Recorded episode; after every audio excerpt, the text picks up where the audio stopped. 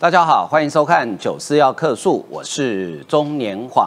台北市第三选区的立法委员补选呢，昨天结果已经揭晓了哈。那吴一龙虽败犹荣，小输了不到大概六千票。呃，王宏威呢算是惊险过关。那从这场选举里面，呃，我们可以看到什么？啊，民进党的基层有没有溃散？吴一农的这种坚持正面干净的选举方法，是不是值得继续鼓励，甚至扩大到全国其他选区？啊，我们今天都会有非常深入的讨论。那王宏威呢，只有险胜哈，在这个蓝基本盘蓝大于绿的选区，竟然只有险胜不到六千票。呃，侯友谊看到什么？还有侯友谊的幕僚看到了什么？就对于绕跑这一件事情。从选举结果来看，选民中，特别是中间选民，显然是在乎的哦。哦，中间选民显然是在乎的哦。所以王宏威呃原本预计呢，应该在这个地方的基本盘应该可以赢得更多，但是最后只赢不到五趴的选票啊。呃，这个对国民党来讲又是一个什么警讯？所以二零二四年呃胜选的王宏威说呢，国民党哈要考虑一下哈，是不是？呃，找郭台铭来合作啊，这个是胜选的人所提出的一个建议啊。那另外一方面，民进党呢，呃，关于这个呃经济成长全民共享这个所谓的超增四千五百亿啊，事实上是应该是说呃税收比预算数多四千五百亿这件事情，民进党立委高嘉瑜说这个叫行政疏失，就引起炮轰啊，他礼拜六道歉了。那道歉之后呢？呃，但是呢，在赖清德在跟党员基层座谈里面，呃，在基层的党员甚至有人说直接开除高嘉瑜。好，那对于这这个高嘉瑜，可能是赖清德在应该是下礼拜党主席投票啊，呃，当选党主席之后，可能必须要面对第一个难题。那高嘉瑜的道歉是真心的吗？他道歉会不会跟柯文哲一样呢？道歉但是不改正呢？好，那事实上，如果从他过去的前科来看，呃，我个人呢哈对他道歉是不抱任何期待的，因为他也不是第一次道歉，但我相信也不会是最后一次道歉啊。那就看呃台湾的选民或者说港湖区的选民呃怎么去看待这件事情。好，好，另外我们来看的就是呢这个呃呃解放军哦突然在无预警的情况之下在。东部战区啊，宣布在昨天半夜突然宣布说，哎，要来做一个所谓的反台独的演练啊。到从昨天早上六点到今天早上六点，我们的国防部总共侦测到五十七架次的空军的军机，还有四艘的舰艇啊，都在台湾的周边。那从这个演习的图来看，它几乎是除了台湾的北部以外。好，几乎是从西南部到南部到东南部呈三面包围的情势哈。那解放军为什么要这么做？这么样做到底有什么原因？啊，最近呢，啊，中国哈公布了所谓的呃第六代战机哈，但是呢，很多网友说啊，这到底是科幻小说还是真的东西哈？另外，在立法院现在正在审明呃今应该算今年度的预算了，结果没想到在野党国民党立委呢纷纷提案冻结我们国造前舰的相关预算。呃，我印象中这不是第一次冻结，虽然冻结的金额都不高，但是为什么？我想问两个为什么。第一个，为什么都是国民党提案在冻结？第二个，为什么都是同一批人提案在冻结呢？到底他们的目的是什么？我们今天也会有深入的讨论，来为您介绍今天参与讨论的来宾。啊，第一位是台湾韬略策进协会的副理事长张宇韶，黄哥好，大家晚。啊，再来是台北市议员严若芳。黄哥好，大家好。啊，再来是民众党的前中央委员张义善。黄哥好，大家好。再来是新北市议员叶元之。黄哥好，大家好。好，台北市第三选区的立法委员补选哈，昨天开票，大概在五点半的时候，吴一农其实就已经出来跟太太一起哈承认败选，但是吴一农呢，这次输的并不多。虽然台下支持者很难过，可是呃，就未来来讲啊，对民进党。呃，他从这一次补选里面，到底民进党看到什么？还有民进党支持者应该怎么看待这一次补选？我们来看一下呃相关的画面。台北市立委当选人王宏威现身竞选总部，感谢支持者。我非常非常感谢呃我们中山区和北中山区的选民啊，愿意给王宏威这样一个服务的机会。呃，今天。开始就是一个压力的开始啊！希望能够呃继续的让大家可以看到王宏威是值得信赖的。顺利接棒蒋万安，王宏威这次补选拿下六万零五百一十九票，领先对手吴一农的五万四千七百三十九票，两人相差五千七百八十票，由王宏威胜出，抢下立委席次，以中山区得票数来看，吴一农拿下三万六千八百九十六票，王宏威则是拿下了三万六千零五十二票。中山区吴一农领先八百四十四票，而在松山区得票数，王宏威在本命区拿下了两万四千四百六十七票，吴一农则是拿下了一万七千八百四十三票，领先吴一农六千六百二十四票。王宏威也在松山区拿下绝对优势，而对手吴一农也在太太陪同下宣布败选。恭喜啊，我们的对手王议员这一次当选中山北松山区的立法委员。过去这五个礼拜，没有你，没有大家，我们绝对走不到今天。这一次的结果不如我们大家的预期。我希望大家今天不要气馁，也不要太伤心。因为我们大家看到的是社会大众给我们的肯定。对比上回立委补选，蒋万和吴一农双帅对决，吴一农产出一万三千多票，对比这一次近六千票，差距大幅缩小。北市第三选区立委补选落幕，对比三年前票数，吴一农下一步备受瞩目。好，吴一农虽然败选哈，但是很有风度的恭喜王宏威，也鼓励所有的支持者不要气馁哈。那呃。在正式进入讨论之前，先有几个观念跟大家呃分分享一下，就是说第一个哈，呃不要去看得票数，因为补选跟大选的投票率会不一样。第二个，你说好，那我看得票率，得票率可以参考，但是呢，也是因为呃补选跟大选的投票率不一样，所以。最大差距在于中间选民并没有出来啊，所以你光去单纯比得票率，可能也不是太科学。但是因为补选它的情况比较特殊，不过呢，呃，这一次补选投票率其实是有点超乎我的预料，因为我原本估大概四成上下，就它是比四成还多。所以宇超，对，你们才你们才估三成啊？对啊，所以因为选情真的很冷啊，所以宇超你怎么看这次选举的结果？我们先用选举结果来看啊，吴一农在中山区呢是小赢的。所以说呢，包含若方啊，还有呢这一区的民进党的议员们，还有其他议员们呢，相互的抬轿，基本上还是有结果的啊，对，还是有这样亮丽的表现。所以，我们说中山区呢，基本上稍微绿大于蓝。所以说呢，加上吴一农的特质，还有我刚才所说的若方等人的抬轿，等一下，我我先问一下，若方中山区是你的选区嘛？对，中山的基本盘是蓝大于绿还是绿大于蓝？其实绿多一点点，但大概就是六比四而已。六比四，有时候会到五，因为像蔡英文总统在二零二零年的选举，嗯他在中山区的得票率大概是五十七趴，所以其实过半一些些而已。所以他其实没有到非常绿，只要他就是绿大概大概六比四。嗯嗯，OK，好，了解。来，余少，对不起。对，那接下来是啊，北松山的部分，我们知道啊，这个小小科普一下。当初啊，在选区变革就变单一选区的时候呢，国民党故意啊把选区切成这个样子，在政治学上这叫做竭力容源呐，叫做呢选区的不对称的划分，他就故意要这样啊。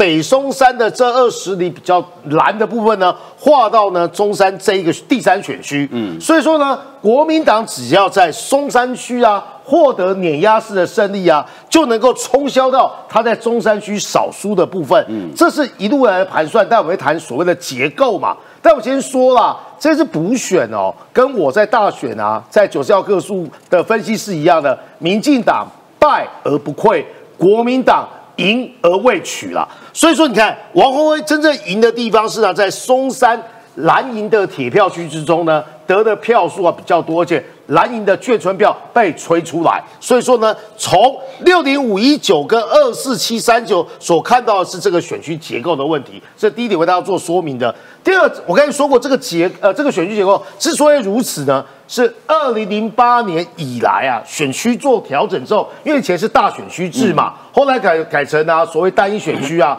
啊这个两票制，你可以发现呢，二零零八年第一次的采取这样选制的时候，郭正亮对蒋孝严差别多少？六十比三十八哎，所以说呢那时候的概念是啊，国民党只要呢把松山区经营好。就算呢，民进党小赢或是略赢啊，中山区啊，这个结构呢很难撼动，所以一路以来大概就符合这样的态势。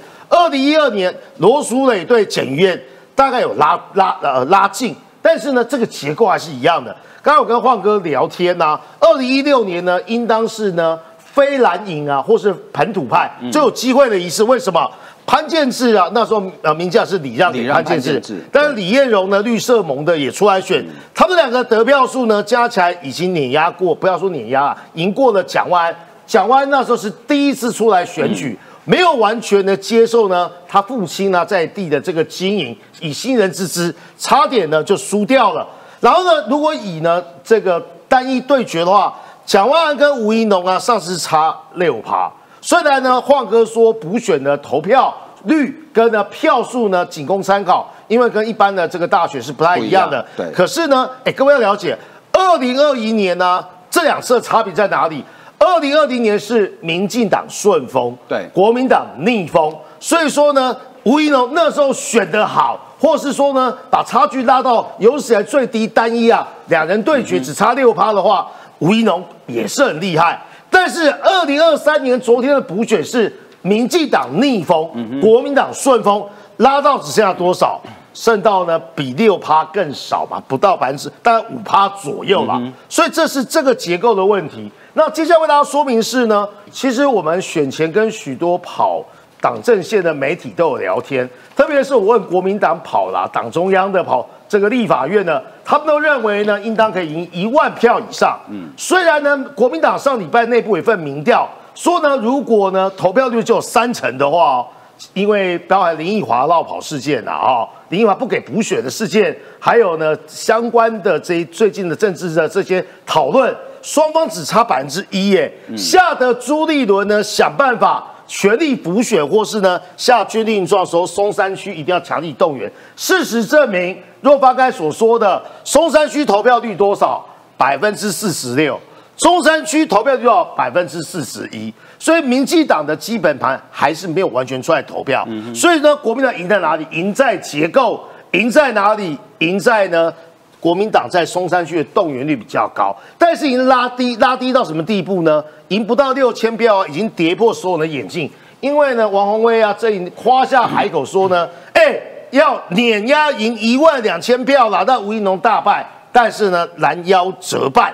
所以我说用结构来做分析的时候，因为待会还会讨论讨论人设啦，跟他的政治效应啊，还有这次的选战，我这边留下一个伏笔哦。吴一农基本上的选举方式，我认为不是佛系，他是正向选举。但是呢，正向选举是理想，正向选举呢是目标，手段跟目标呢基本上是一致的。那么这么这么去操作的话，吴一农才有真正赢的可能。待会我们就会讨论，那么什么叫做手段？手段不代表说呢消极，手段不代表说呢无所作为啦。所以说，我们从这次选举呢。刚才我说第一个结论，手段跟目标之间的关系。第二个结论是什么？这一场补选就就呃究竟给蓝绿双方阵营什么样的启发？我想我们待会还会继续讨论呢。啊，其实哈，呃，你来看吴怡农的选票，你会发现一个现象，呃，当然就是这一区终于有不幸不幸讲的当立委了哈，这非常难能可贵啊。罗素雷是个意外啊。好，二零二零年你说吴怡农小输六趴，好，当然你可以讲说啊，那个是因为蔡英文那个。所谓叫裙摆效应，就是因为他声势好，所以带上来的。也许有人会讲说，吴一农实力真的没那么强，是靠扣掉蔡英文的必赢了，可以这样讲。可是这一次呢，这一次是我觉得这次我最佩服吴一农的是，第一个他非常有勇气哈，因为在民进党大逆风的情况之下，他敢跳出来承担说，那那我征召我我就来选。第二个只用五个礼拜，你知道吴一农他不是现任的公职哦，所以他没有助理，没有服务处，没有班底。五个礼拜的时间哈，当然包括我们在座若方这些人，大家呃这个全力去帮他，所以呢能选成这样，我觉得也算厉害。不过若方，我请教你，就说这次吴怡农的选法，就是刚刚雨韶讲说他坚持比较用正面积极的选法，他从头到尾他没有批评过王宏威一件事情，他只有回应说明哈。那有人说这这种之前很多人笑他啊，你这佛系选法不好了哈。可是昨天选举结果揭晓之后呢，有些人在网络上讲说，哎。啊，这个佛系选法谁说没有效？包含这个林卓水都说，哎，谁还说要回到传统的选法？所以你怎么看？就这个选法，是因为这一次的特例，还是将来会有有机会变成通例呢？其实我觉得选举是要看每一个候选人的特质，嗯，然后再加上每个候选人还有地地区性的属性。那如果说你在中南部不挂看板或者什么，可能因为幅员辽阔哦，如果你不挂看板，然后而且当在大选的时候，整个全部的人都在选，可能就会被淹没。他也许真的不适合，但是我觉得宜农他有宜农的自己的特质，然后再来在这一次的补选是全国的焦点，还有因为他在台北市他是比较集中的，所以不挂看板这件事情，我觉得是一个他说是实验，我觉得反而是一个。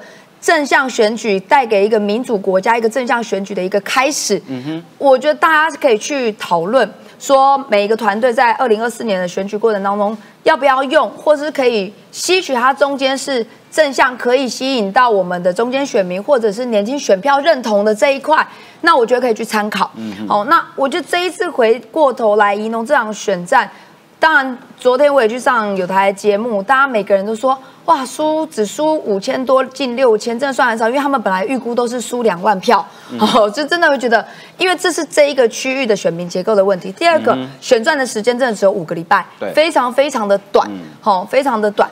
第三个，再加上说一开始大家都在骂说，宜农都被骂、被打，都不还口、不还手，好，我我觉得到后面你发现其实会有很多年轻。的支持者跟中间的选民，或者是人家所谓的摇摆的选民，他们对于这样的选战是认同的。他觉得我反而比较清楚，可以知道说啊，你这个候选人，尤其是立委，你这候选人，你到底要诉求的是什么？我反而比较可以知道我们要投的人是什么样的人，我比较清楚，要知道说这个候选人适不适合。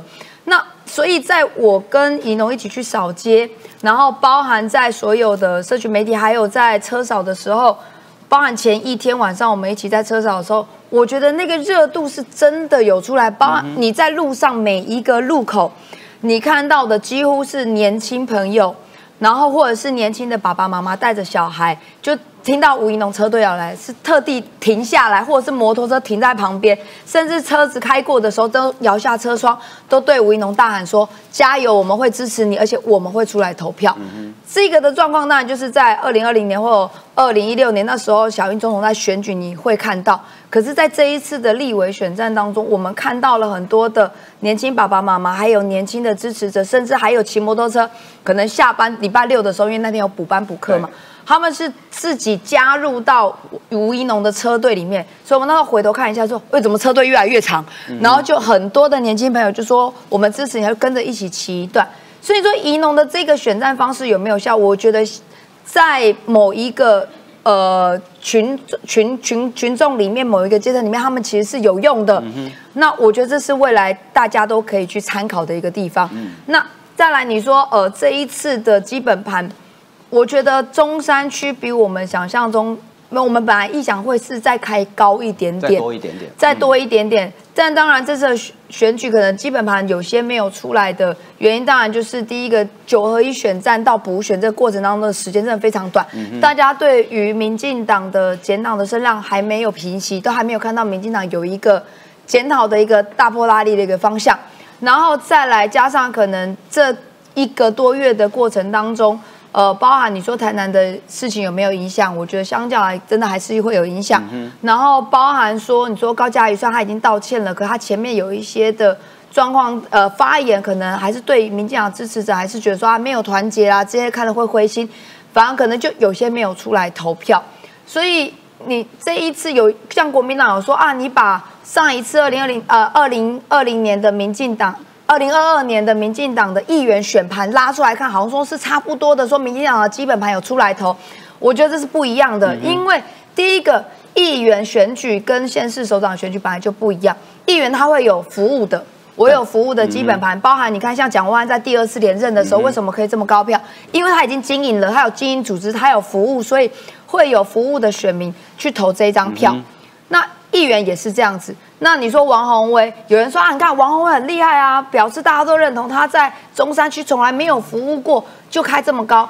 我说第一个他没有服务过，然后吴一农，吴一农他这三年也没有做服务案件啊。这这部分两个人是一样的，两个人是一样的。对，所以他们说什么基本盘？我说这一次王宏威的出来投票，真的我觉得是政党的对决，政党的投票。对，因为他在中山区根本很多人不知道他是谁，他是要靠蒋万安，因为他在中山区所有挂的看板。全部都是蒋万安，所以中在中山区跟北中山这边根本就是在一个蒋万安市长选举的延续战，因为他全部都是蒋万安出来，然后国民党的基本盘中山区没有认识他，那为什么投他？就是因为大家看的是蒋万安，大家看的是国民党，所以出来投了这张票。那民进党基本盘没有那么多的出来，是因为就刚刚讲的逆风，可是他还是有一点成长，成长了一趴多。我我觉得这已经是。很厉害的一个地方了，然后加上很多种种对民进党的检讨声浪，所以这一场选战，你说，呃，我觉得输了就是输了。那要检讨的地方，我觉得大家都还是要继续持续的检讨。只是在二零二四年，我们在近期要快速的检讨，十五号就要产生新的党主席，后续的检讨的速度，然后如何赢得原本我们的基本盘的支持者愿意出来投票，再加上年轻的选民跟中间选民。要如何在二零二四年能够信任民进党，然后呃进而出来投下这一票？我觉得这才是很重要的一个关键。好，那这的确哈，呃，这次其实补选大家都知道，就是基本盘大对决了。哦，这真的就是基本盘大对决，就是哪边动得多，哪边就赢。那中间选民，我觉得昨天有出来投票，中间选民。应该不多了，应该不多，应该数量并不多了，因为这两天刚好又是尾牙嘛，哦，所以很可能很多人的呃假日也不见得愿意出门哦，所以我觉得这个的确是简单来讲哈，吴一农这次我觉得真的是虽败犹荣了哈，不容易了哈。好，那接接着继续请教雨韶哈，呃，所以呢，国民党其实我们选前有听到某一些这个地下的这个哈说，呃，王宏威至少赢一万五千票以上了。但是好像最后只赢不到六千票哦，所以你怎么看这一次对于国民党？国民党虽然赢了，但是国民党看到什么了？国民党要看到的至少两点。其实呢，新北市长侯友谊啊，现在啊，应当要仔细的想清楚，王宏威啊的票之所以不如预期，第二个原因，因为正当性不足嘛。我相信呢，从一路他参选以来，只要看到他的人呢，对到意见能直接扣上一个帽子，绕跑议员。那如果现在侯友谊本来以为挟着高人气这个类比，虽然不完全对了，王宏威呢是松山新的议员，得了两千两万五千多票，然后呢算是票数蛮好的，他认为这是民意，所以说可以不顾别人的感受，就直接呢去选侯友谊呢赢了四十五万、四十六万，他觉得这也是新北市的民的民意，也是国民党的人气，所以他去选。但是呢，这时候呢，你就要想想看，为什么王文威呢？得的票被拦腰折半，他们自己阵营评估要碾压一万两千票的。第二是什么？王文辉最大争议给国民党的想法是什么？负面选举这一种哦，造谣这一种哦，没有建设啊就谩骂，从头到尾。王宏威，请问大家记得他提过什么政策？大家叶元之可能可以帮我们回答一下。以下何二跟何三嘛，然后啊对啊，起手是骂人家是黑道小弟。过程之中呢，还继续呢造谣，甚至呢，我不知所云，他到底提了什么？所以我觉得这股力量啊，什么时候才会停止？我有一个很好的媒体朋友形容呢，这一次的选战，我跟大家分享，我觉得很有道理的。国民党基本上食髓知味，王文威呢，就是过去负面攻击的最大受益者，嗯他自己选议员，还有这一次呢，他打论文，或是说呢，打那个超收，他的所有策略都是如此嘛。什么时候才会开始啊减速？其实这一次啊已经开始减速了。有没有办法说呢？完完全全都靠负面选举啊，毁掉人家人设啦，下架民进党啊，都不用准备任何证件啊，也不需要请任何幕僚啊，啊就能躺着选。给国民党的第二个启发是什么？这种东西，即便在啊蓝大于绿的地方啊，虽然你吹出了同文成的票，但是不够多。所以说呢，这一套的战术现阶段可能。基本上速度在趋缓中的，离明年选举啊还有将近一年的时间，变数还很多。还有另外一场补选，就是南投的补选，许淑华的那一席嘛，就蔡慧珍跟林明珍的那一席，蔡培啊，对不对？蔡培慧的那一席，其实我认为蔡培慧呢，还是延续他学者的性格，不太可能呢，把他的这个人设跟选举的策略做很大的调整。所以你要想想看，刚才所说的。明明民进党在选后它是逆风的，而且呢兵役延长啦，国内治安的问题啊，台南议长啊等等的这些争议呢，对民进党的盘是不好的。但是王宏为什么赢百分之五？刚才宇韶老师为大家做说明，正当性不足的问题，还有选战负面策略这种东西呢，都会影响到我们所说的中间选民的观感。刚才大家忽略了，我们都说呢，双方都要动员自己的基本盘嘛，但是台湾有一块会决定胜负的关键叫做中间选民。国民党你可能要考虑清楚。第二个是什么？我刚才所说的对侯友谊是非常大的警讯。我们。或是呢，民民进党的人当然会这样质疑侯友谊嘛。但对侯友谊非常大的警讯是什么？相信那些想卡喉的人哦，想锁喉的人哦，这时候就会拿王宏威选举的结果呢，直接把这样的数据跟这样得票的结构放在啊侯友谊面前。你要不要考虑一下？真的在新北好好做代志的啊，卖个消息好好做大代志啊！所以说呢，首当其冲的一定是侯友谊、沈友忠，我的好朋友，直接说这这东海大学系的政治教授，国民党赢不到六千票，对侯友谊来说非常大的警讯，要如何摆脱绕跑市长的批判，具有正当性来选举非常困难，除非国民党真的非常团结，否则你看他的分析跟我一样，国民党内部对侯友谊啊这一种呢没有团结的气氛，再加上绕跑形象何在的话。对侯友谊的的起手式，或是想要黄袍加身来讲呢，是非常非常困难的啦。的确非常困难哈，所以这下请问原之哦，你王宏威只赢不到六千票，你有没有有一有没有一点点意外？有，本来以为赢更多啦，真的确实是。本来以为会大概会赢多少？我我不是没办法估啦，但六千我是觉得有点少了。嗯哼，对对对。那嗯，这个对侯友谊，侯友谊幕僚应该有看昨天选举结果嘛？哈，开始在评估说绕跑好不好？对，但是我但我觉得啦，就要从王宏威这次大家说他绕跑，然后他选上了，但是赢得不漂亮，直接推断说侯友谊的状况可能也没办法绕跑。我觉得推过推论中间还可能还是要再进一步，在很多可以值得讨论的空间。比如第一个，一般人对于明代转换跑道和市长转换跑道，我觉得那种感觉是不一样，因为像。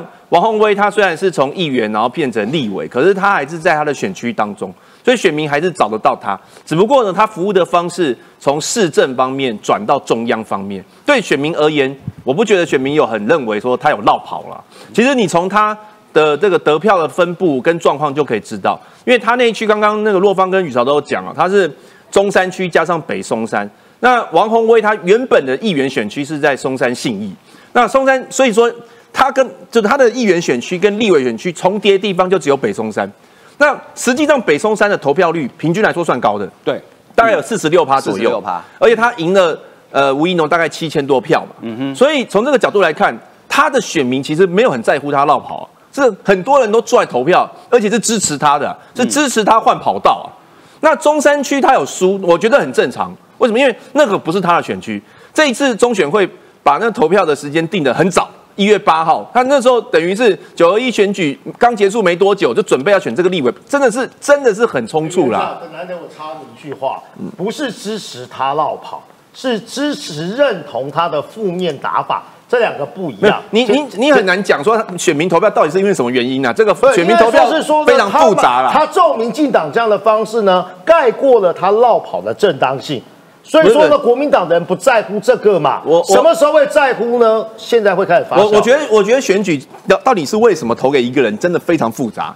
你是觉得他长得好看呢？啊，还还是因为他提的证件吸引你呢？还是因为他的党很烂呢？还是因为他这？我觉得真的你很难去用单一因素去讲。我只能讲说，你从北松山这个这个角度去看王宏威。他的票其实是开的不错的，所以你说大家有没有很在乎这件事情？我觉得是没有。那但我不是因为这样子就说，哎，侯友谊如果绕跑的话，一定或者转换跑道，一一定就没事。我我也不会这样子讲。为什么？因为我刚刚说了嘛，明代跟市长的那种感觉，民众是不一样的。但侯友谊当然也是要去说服人家，就是说，哎。我我转换跑道，我是因为什么原因？这个这这就是我们所谓的正当性。只要选民认为你有正当性，管你是不是转换跑道，选民就是会支持你啊。那我我之前看侯友谊所诉求的那个正当性，是讲说他他其实他在市新北市已经很长一段时间了嘛，大概有当从副市长到市长也十多年了。这个状况确实是别人也没有。然后再来就是，当然我觉得他还是要找出另外一个正当性，就是说他到底为什么市长？没有继续做完，要去选总统，这个是他要去解决的课题啦。嗯，那这个吴一农，坦白说，我我觉得，因为我我这两我这两天看到每个人分析，其实都都很矛盾。有的人讲说，吴一农呢，是因为他正面打法，哈，正面选战，然后所以他赢得那么漂亮，呃，输得这么漂亮。也有国民进党党政人士啊，讲说是就是因为吴一农太佛系了啦，所以吹不出大家热情呐，所以没有出来投票。这两个那个论点是完全矛盾的啦。那我觉得，我觉得吴一农不矛盾啊。你说那个没有吹出热情的人说法是啊。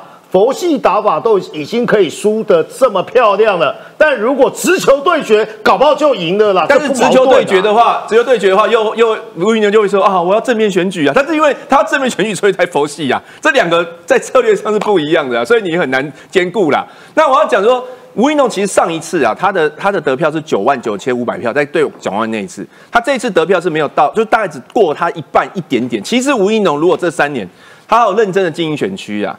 其实我是觉得他有机会了，就是说他，因为他选过，我觉得有选过跟没选过真的有差。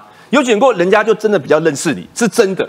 那个洛方有选举，他也很清楚。就是那后来可能他这三年他就就比较疏于经营，所以他这次的票没有没有办法，就是开始这么好。对，讲一下啊，因为。就是那个原之没有离开过选区过哈，就是一直没有落选过了哈，所以他不知道说，其实你要经营一个选区，你说要花四年的时间，第一个你要有财力，就像因为我这四年前面的四年我不在，嗯，所以我是他也住选区，他住大直，我住大同，所以我是说有行程的时候，我就人家有发我行程，我这三年我就是偶尔会去一下，就是我自己的工作之外，我怎么经营选区，我就是在我自己的。有人家发我行程，我就会去跑，稍微跑一下。那在什么时候会开始密集的出现在选区开始跑选举？其实大家都知道，在前一年，所以其实是现在才开始。就像二零二四年，你现在要选立委的人，差差不多，一三该差不多现在的陆续都会出现了啦。不管是你要连任的，或是要干嘛，其实大家都会出现。所以你说他这几年不在，他其实这几年都在，但他是用他的模模式，就是我撞过台湾，他就去到处去宣讲，讲他的理念，讲他对于国家的认同，跟国防跟民防，不管他讲什么，他就一直都在这个地方去做经营。所以你说王宏威，我我真的觉得王宏威真的落跑是大家不在意吗？我觉得是国民党基本的选民他们的基本盘，他说不在意，但是你看王宏威跟呃蒋万安的。落差的一些，你说他的比较落差，我觉得这可能真没办法比，因为补选吧还是有一些不一样的地方。但是王宏威超出乎意料的赢得那么少，就表示其实真的大家第一个补选投票率低，第二个大家不想要投他。那为什么不想要投他？因为觉得他出来选的正当性真的其实真的不够，因为他还没就职就要出来选，然后选了要跑去就职，就对于很多选民，他觉得他没有办法认同王宏威这一点，所以他的。这一次的得票数才没有大家所想的，这里是相较来讲是一个蓝大于绿，整个选区来讲是蓝大于绿的地方。王宏威应该要开的更高更高。对，那怎么只开了这样子？我就换换个思考是，那是不是真的大家对于他绕跑的这个这个做法其实是没办法接受？包括我们在选地方的时候，在在在跑地方的时候，很多人都说王宏威那个绕跑真的不要让他选上，就让他继续留在议会就好。所以绕跑有没有影响？我觉得有。那回过头来去看侯友谊这一场，侯友谊，我觉得他也要去思考，因为王宏卫得票数没有来想的想象中来这么高。那侯友谊是民调现在目前国民党里面最高的。那如果他真的绕跑了，他的民调真的还会这么高吗？那是因为他前面都没有讲，他没有讲，他没有说他选。那如果他真的如同韩国瑜一样，Yes I do，又要跑去选的话，我我觉得。选民真的就像韩国瑜一样，他也许真的就没有办法认同这一块，你又跑掉的这个违背背弃整个选民的承诺。嗯，的确哈，其实简单来讲啊，因为补选投票率低哦，这次会出来投票，就是说，呃，不在意王宏威绕跑的人，其实绝大多数都出来投票了。其实简单就就这个结论很简单。好，那我接下来就来看，我们来看一下王宏威虽然选赢了哦，他说国民党不要被胜选冲昏头，二零二四可以跟柯文哲、郭台铭。寻求合作，好，哎，这个胜选人讲这个话，其实说实在，脑袋算清醒，因为他自己大概也赢得一身冷汗，哈。然后呢，呃，邀郭台铭回国民党，朱立伦说不管蓝色白色都欢迎，好。然后呢，呃，柯文哲坦言哈，说他对郭台铭选总统没意见，他说正常选举我不会赢，越乱越好。所以，易善你怎么看？这一局已经可以看到国民党二零二四，就第一个国民党。并没有因为去年选举大赢，二零二四就一帆风顺。第二个，选民对绕跑其实还是有意见的，对不对？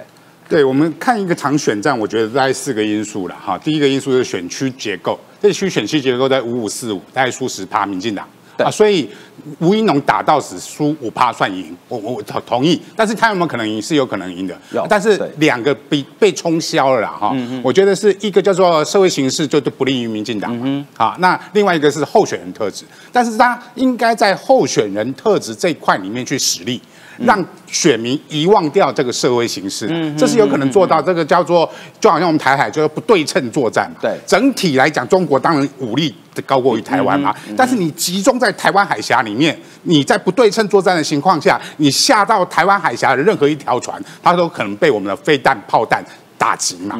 所以，如果民进党的整体社会氛围不好，有没有可能透过吴一农跟王宏威这两个候选人，就像在台湾海峡这一个选区，就是台湾海峡的时候，这个地方的时候变成是吴一农比较强，候选人特质比较强，王宏威说真的比蒋万安还还还差啦。嗯不管在个人魅力上面，另外就是有绕跑的问题嘛，另外就他的攻击性的性格非常的强，所以他是有可能在一个吴一农在军事上、在武力上比较强大的情况下，透过战略跟战术的布局，去形成两个人的对决。而让选民去忽略掉民进党目前的一个颓势，所以这也是王宏为什么害怕未来有可能是这样的情况嘛？所以他才说国民党要跟柯文哲跟郭台铭合作。我们来回到这个选区，上一次何何景荣拿大概三趴二点六趴，吴一农拿到一点九趴，从从上升的幅度，那那个王宏威只拿到零点九趴，也就是说。投给何景荣的民众党的选民，基本上是中间偏蓝的这一块选民，是认同所谓吴一农的。但是有没有可能更拿更多了？我要讲说，一是拿更多，好；二是你可不可以再激起选民的热情？嗯所以吴一农的选战，我觉得。呃，不是不对，而是他在战略战术上的执行可以更积极一些。嗯譬如说，我讲王宏所谓的防守，足球上叫做防守反击。对，我觉得你可以不攻击，但是你要做防守反击。嗯当王宏辉说你是黑道的时候，他就是一个很好的防守反击点，而且立法院跟党。都被为你提供了，球给他对，做球给你，但是我没有看到这场选战，吴一龙对于黑道议题有做防守反击，嗯嗯，也就是说他没有去攻击或者说反击，呃，那个王宏威你造谣，对，你可以打一场不造谣、不不口水的选战，但当对手在口水在造谣的时候，你应该去攻击他，对，因为你站定了你说我不造谣这个立场。第二个部分，我我来讲说，譬如说绕跑这个议题，嗯哼。这个是，这也是正面选战啊，说如何说服选民绕跑这个东西是对民主制度的不尊重。嗯这个是你吴一农可以站在你的所谓的中间立场，或者是你的民主立场，或者是你所谓的不攻击一个干公公开透明干净的选举，应该要去说服选民，应该要去讲的话。但是我不觉得他有去说服选民说绕跑议员或者是诚信这件事情很重要，因为王宏威自己都觉得绕跑不对嘛。但是我也没有看到说你吴一农的总部有对于王宏威这个在二十天里面的态度的大逆转，他去做任何的，我说的不是攻击哦，而是说说服选民说这样的行为是不对的，嗯，这才是叫做干净选风啊，不是完全不作为叫做干净选风，而是你要做跟对跟选民说对手的做法是错误的，那才叫做干净选风。所以我觉得吴一农可以更积极。但是我要讲说，还有一年的时间，嗯，下一场选战，我说是只剩下五趴哦，哦，国民党不要太乐观。这一次我说这个选区明明就是输十趴，吴一农已经在一次选举里面拉五趴，对，那下一次选举有没有可能再拉五趴？嗯，第二点，我要讲的是说，吴一农跟王宏 A 的选战，下一次还是全国焦点，嗯，民进党可不可以利用我说的所谓的不对称作战的方式，即使大结构不利于。啊，民进党，但是你用不对称这样的方式，让选民集中焦点在这一场这个选区的选举，来带动整个民进党在全台湾的选情，我觉得是可以被考虑的一种策略。对，的确，我觉得易善讲到一个重点，就是说正面积极的选举哦，不代表不能反击哦，哦，因为两军交战，你老是防守，顶多是不不输，但是不会赢。你只唯有反攻才有机会赢哈。蔡英文两次选总统，二零一六跟二零二零两次选总统，其实他也没有做任何的负面选举，但是他也是都赢了哦。所以我觉得这个是大家可以可以好好参考。好，那接下来我们来看一下这个高嘉瑜哈，呃，这个一月四号选前，吴一农举办庙口开讲，主持人唱名出席贵宾，点到民进党立委高嘉瑜的时候，有民众互相勾着手不爽，keep put 李。离开哈，还大喊高嘉瑜在这我要走。我不晓得这一场若芳有没有在现场啊？没有，那个应该是他们港湖那边的。哦，港湖那边的。每一个每一个。OK，好。那一月六号在云林党员座谈，民进党员说，二零二四年假如没有把高嘉瑜开除，二零二四我跟你说，我们这些人不会出来投票，好，政党票我也投不下去。一月八号，昨天在台中基层干部呃跟党员说，痛批立委高嘉瑜。台北市议员王世坚是自己人打自己人，要求党中央约束，也要求人开除党籍。那副总统赖清德是说，二零二四一定会有初选的哈，没有所谓的保障现任呐。然后，呃，不分区如果表现不好，也不一定能在安全名单。其实，民进党不分区连任的比率本来就很低了，因为每一次几乎大概都换掉，除非少数很特别的了哈。好，那呃高嘉瑜呢哈？呃，这个是一月九号的新头壳，民进党六委高嘉瑜将败战因素原因为归咎于绿营侧翼、网络社群胡乱攻击，推开中间选民。近来在政府拍板部分超征税收还税于民，但高嘉瑜批评说这个叫行政失灵，引来党内批评。不仅推出激进无心带出战港湖的声浪，在许多绿营粉砖跟账号中涌现，甚至喊出不惜让高嘉瑜落选。好，那高嘉瑜在礼拜六有道歉啊，呃，他说呢，党部。党团都相亲相爱哈，有什么事情大家都可以沟通，可能大家看法不一样啊，这个时候尽量以和为贵。我现在就是一日三省吾身，好好检讨反省哈。所以呃，易善，你相信他会反省吗？他有一日三省吾身吗？他每次都这样嘛，哈，我我我想我的我现在要要跟那个。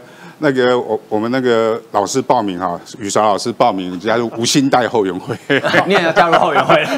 这个就叫无心带义勇军，义勇军 哈，义勇军后援战队啊。对，我想是这样的，尤其在呃。高嘉瑜过去哈，过去在从政的历程里面，因为民进党在前四年也跟柯文哲合作，其实他透过那段时间跟柯文哲建立非常好的关系。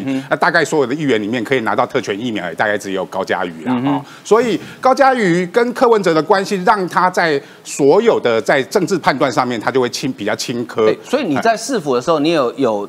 你有观察到高教育跟柯文哲关系特别好？当然，我们可以从几次有一次议员质询，大家还记得吗？柯文哲说啊，你不只是港湖女神呐，哈，你还是台北市的女神。也就是说，那时候柯文哲其实就点燃了他想要选台北市长的那个心意嘛。所以他为什么姚文智他也不挺，那陈时中他也不挺，那他很重很重要的一个关键就是他有点想要自己出来选，取而代之选台代表民进党来选台北市市长。所以我要跟高嘉瑜讲，如果你真的想要选台北市长，你干脆立委不会选。啊，礼让那个呃那个吴兴代医师哈，然后让民进党可以扩大他的社会基础，去整合所谓的台派的啊议员也好，立委也好，这些台派的支持力量，也让选民的基层的选民可以有热情嘛哈。因为大家对高嘉宇最近透过不断的透过以打民进党。这个方式来凸显自己在民进党的异类，来来争取中间选民，我觉得他是计算过的。所以为什么段宜康说你越骂柯呃呃越骂高嘉瑜他越开心？因为他就是要你骂他，他就要民进党的人骂他，骂他之后你说啊，你看我不是民进党的哦，我跟民进党是有距离的，所以他可以争取所以在民进党拉衰的习俗争取中间选民甚至浅蓝的支持，这是高嘉瑜的算计呀。所以大家不要中了他的算计。我觉得很简单，回到赖清德的主张，就初选。嗯哼，好，第一个初选，我觉得他会碰到大的困难。第二个，我觉得啊，如果你选民支持吴兴代，你就支持吴兴代。嗯，你不要因为说，嗯，我我我要挺民进党，然后就就打不人，没事，没没关系。我说真的，在港务区，如果你真的支持吴兴代医师，你就去挺吴兴代医师。那高嘉瑜就必须面对回首。他自己在选区里面所谓的中呃所谓的绿色选民、民进党选民的的的的呼呼声嘛，他才会改过了，否则他永远不会反省。他的反省一定在建基在他自己的选票利益基础之上。嗯嗯，好，这个是我要第第二个我第一个我要讲。另外要讲的是王宏威所谓的郭台铭跟侯友谊的关系，我觉得是王宏威已经在提出一个论点，说绕跑是一件很危险的事情了。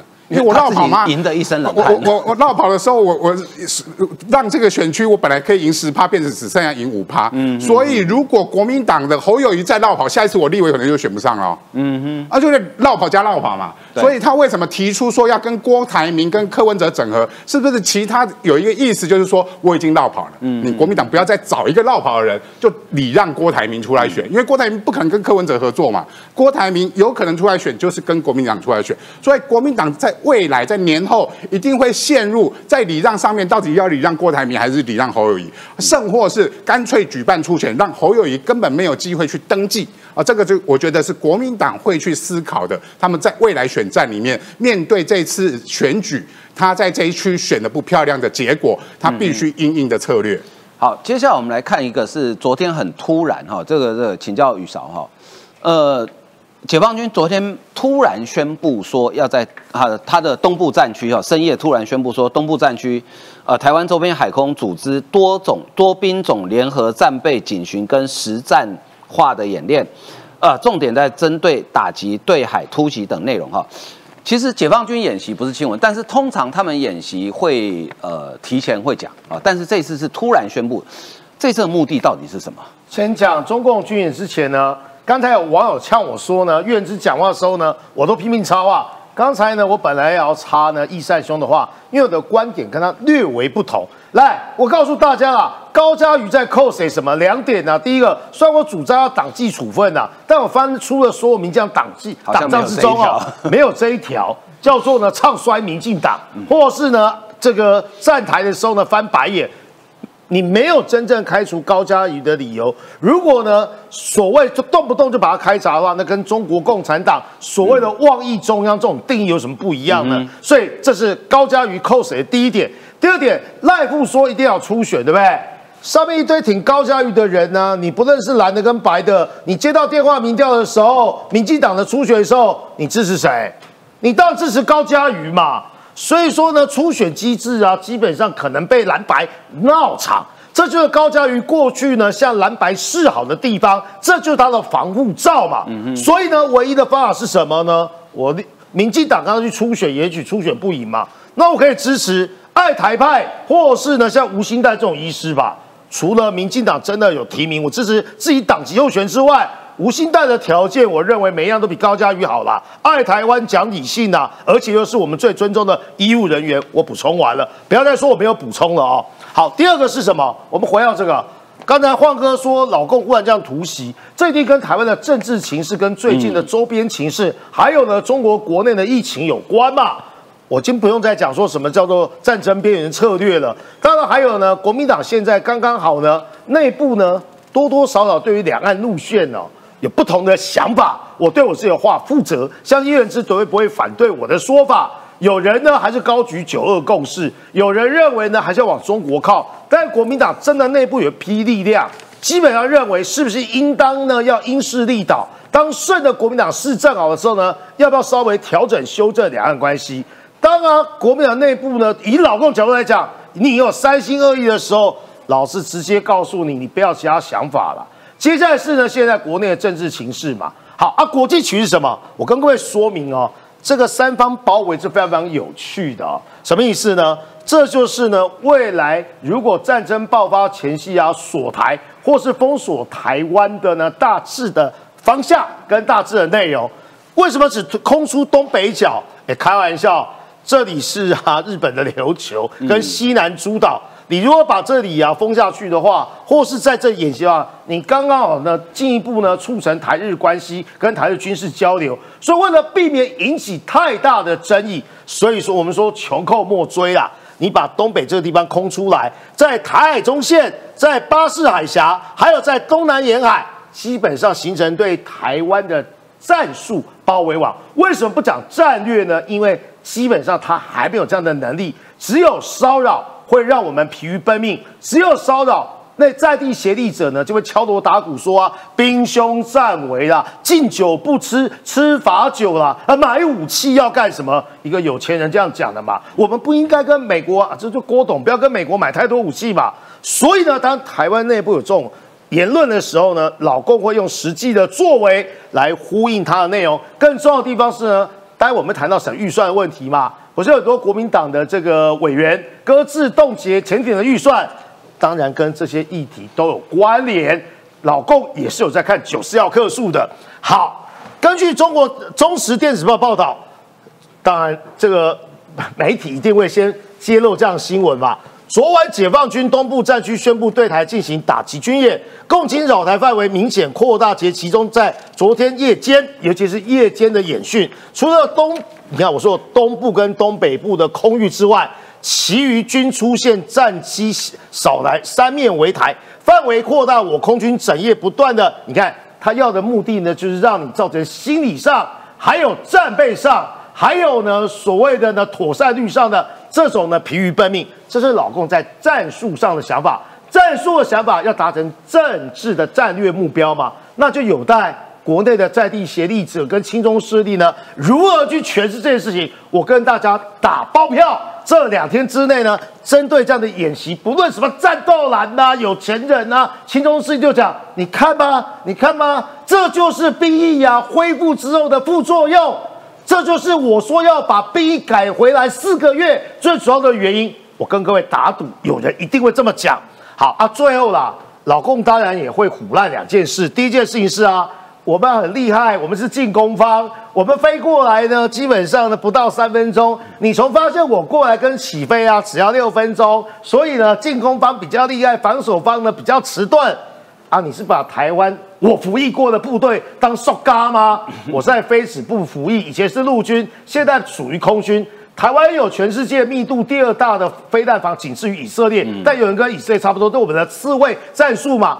你以为如入无人之境是现在没想把你打下来，好，或者是说呢，你还没有真正侵犯到我们的领空，你只在周边骚扰。当你真正抵近侵入中华民国还有台湾领空的时候，我们的飞弹防空的弟兄们，难道呢会视若无睹吗？所以三分钟啊，是啊，你自己幻想出来的。最后啦，其实老公腐烂还不止这个，还有这个，这个更腐烂。这个啊，命名我就觉得很有问题啊。你觉得“白帝”这两个字啊，在中国的历史中是一个正面的形容词吗？请问呢，刘备托孤在哪里托孤？白帝城，白帝城嘛，对不对？请问呢，白帝是这个吉祥祥瑞的象征吗？命名叫白帝呀，我个人认为这已经有问题了。还有呢，他说这是我们第六代战机，眼见的王当然是啊，英国驻啊不，中国驻英国北爱尔兰兰贝。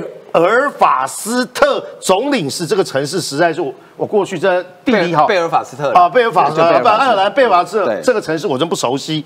这个总领事张美芳，其实很有趣，这不是国防部公布的，不是中央部，是他公布的。可能呢，他可能也是宁左勿右，政治正确啊。哇，这个战机看起来英勇威武啊，说是中国的第六代战机。我们之前讲过，美国呢有所谓 B 二十一嘛。好，按美国公布，基本上所有的这个容貌啦、设计的样态啊，跟性能大致能够掌握了嘛。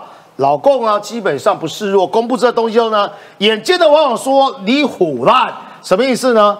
哎呀，这个一九七九年呢，这个日本作家神林长平啊创作的，一九九年推出的动漫科幻这种作品漫画《战斗妖精风云》的 F F R 三十一的精灵式战机如出一辙。这两款怎么长得很像？原来你是啊，漫画里战机，还有这个我不知道，因为我不是动漫迷，我不是漫画迷。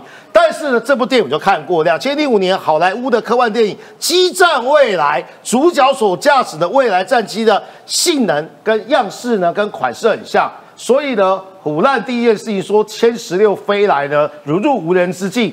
第二个虎烂是呢，六代战机白帝啊，没多久呢，基本上就要量产。这是什么意思？吹口哨壮胆，不要以为这种大外宣呢，基本上就能够产生呢贺主的效果了。好莱坞这部电影《激战未来》讲的就是无人驾驶的飞机，好，它不是我们现在这种呃传统的无人机，它就是一般的战机，但是不需要人开。那我还记得那个那架飞机的男主角就是无人机叫 AD，他后来呢就自以为是去攻击了呃二前苏联其中一个国家的核子设施。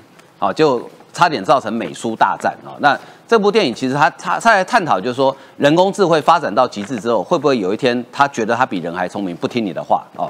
这个是激战未来哈。好，继续我们来看这个是这个立法院现在在审今年度的呃中央政府总预算嘛哈。立法院朝野协商党团一百一十二年度总预算，涉及外交国防提案总共有五百九十六案，其中前建国造、前建系统升级案。雷达维持等费用都遭国民党立委提案冻结。马文君、江启臣、吴世怀又是你们三个，你们三个去年也有提案。以相关资讯不足为由，提案冻结前建国造第二阶段原型舰筹建五亿元。国民党立委张玉美对新一代轻型巡防舰第二阶段原型舰筹建提案冻结七千万。吕玉玲军总委托中科院预算编列与计划案不符，呃平哈这个频传为由提案冻结舰龙及前舰战斗系统提升案两亿。郑正前、吕玉玲分别对乐山雷达提案冻结两亿多预算。国民党郑丽文遥控无人机防御系统计划冻结百分之十。赖世宝对军事医疗作业项目提案删减两亿。国民党立委杨雄英对国防部一般行政费用提案删减两亿。所以，哎，渊志，为什么你们国民党的立委老是喜欢提案删减国防预算？你不要跟我讲你是在野党哦。没有，就是这个我我觉得就是一丝公讽，因为国防部这呃今年的我们的预算啊，就是国国防预算是非常的高啦。那通常民意代表本来他的有一个职权，就是要监督预算的执行跟编列嘛。那我觉得他们的理由目前看起来都不是说不合理啊，有的是说资讯不足嘛，先冻结。这什么意思呢？就是国防部只要把资讯讲清楚，当然当然机密的不要讲了，就是可以讲的讲清楚，那这就会解裂嘛。搞不好他们就是想看机密的啊。那这个，这就用国安法去办了。可是，但但我我我不相信我们国民党这些人会会去当那个中共的协作者啦。那然后还有就是一些理由，可能是像我有看赖斯宝好像也有要求删除一个行政费用两亿嘛。嗯，对，或者杨琼英也有是这个军事医疗作业项目，对，三减两亿。那那我觉得他一定有他的理由啦，因为。现在的台湾的氛围是这样，大家都非常支持国防啊，包括朱一伦主席也都是说要支持国防，充实国防实力。所以国民党立委哪哪有那个胆子敢去删国防预算啊？绝对不敢的哈。那我我我觉得一定就是他们觉得国防部报告不清楚啦，只是要求国防部讲清楚啦，就解裂。我觉得这个基本的立委职权还是要尊重他们啊。嗯嗯，因为今天那个行政院把那个呃兵役恢复成一年那件事情送到立法院哈。就立法院没有党团提案，因为那个是查照嘛。那立法委员是有权利把查照改为审查，没有一个党团提案把查照改为审查，所以就就照案通过了。因为就就查照被查案而已嘛，大家都支持嘛。好，那可不可以？你可不可以那个公开跟他们喊话一下？麦克脑啊哈，因为你知道吗？我知道他们当然以以人数优势来讲，他们表决也不会赢啦。嗯。可是我比较好奇，如果每年都是马文君、江启臣，每次都他们几个，而且他们都对。潜艇预算特别有兴趣，去年我没记错也是潜艇预算，就很奇怪啊！哎，我们的国造前舰第一艘原型舰，原本是说明年才能下水嘛，那台船是要拼今年九月看能不能下水，就可以提早下水。照理说这应该是我们大家都很高兴的事情啊！你没事去卡这个预算干什么？然后就要国防部来报告一下再动资啊？这样显得立法委员比较伟大吗？我。因为可能他们他国防委员会，所以他们他们比较有第一手的消息啦。我记得之前有去冻结，呃，浅建国造的一个预算的理由，好像是因为什么规格没有到货还是什么，反正他们有一些细部的理由，这个大家也搞不清楚啦。只是说真的，就是大家放心了，因为现在氛围真的没有人会去卡。然后，然后我看到媒体还有的媒体还讲说，国民党故意提出暗海啊，要去卡那个发六千块，那其实也是两回事啦。因为那个六千块那个东西是特别预算，实际上特别预算、特别条例是可以另外讨论的，跟总预算是无关的，所以大家。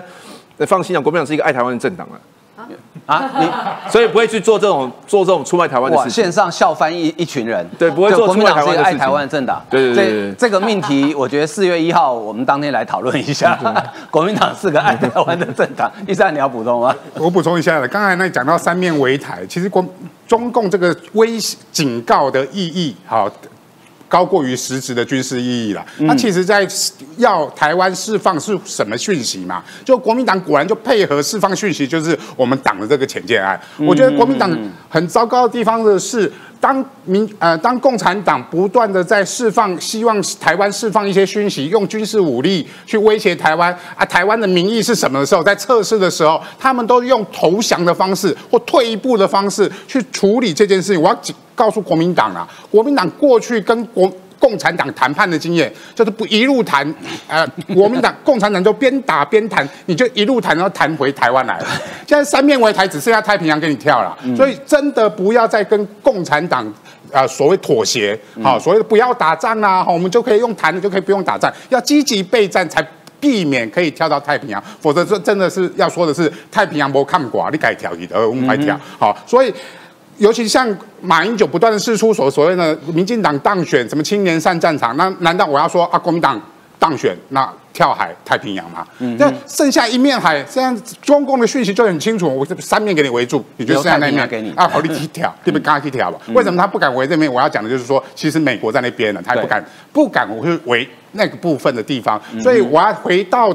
台湾的军事的布局里面来，不要去怕什么歼二十有多厉害。美国在冲绳机场已经部署了二十二架的 F 二十二，它这个。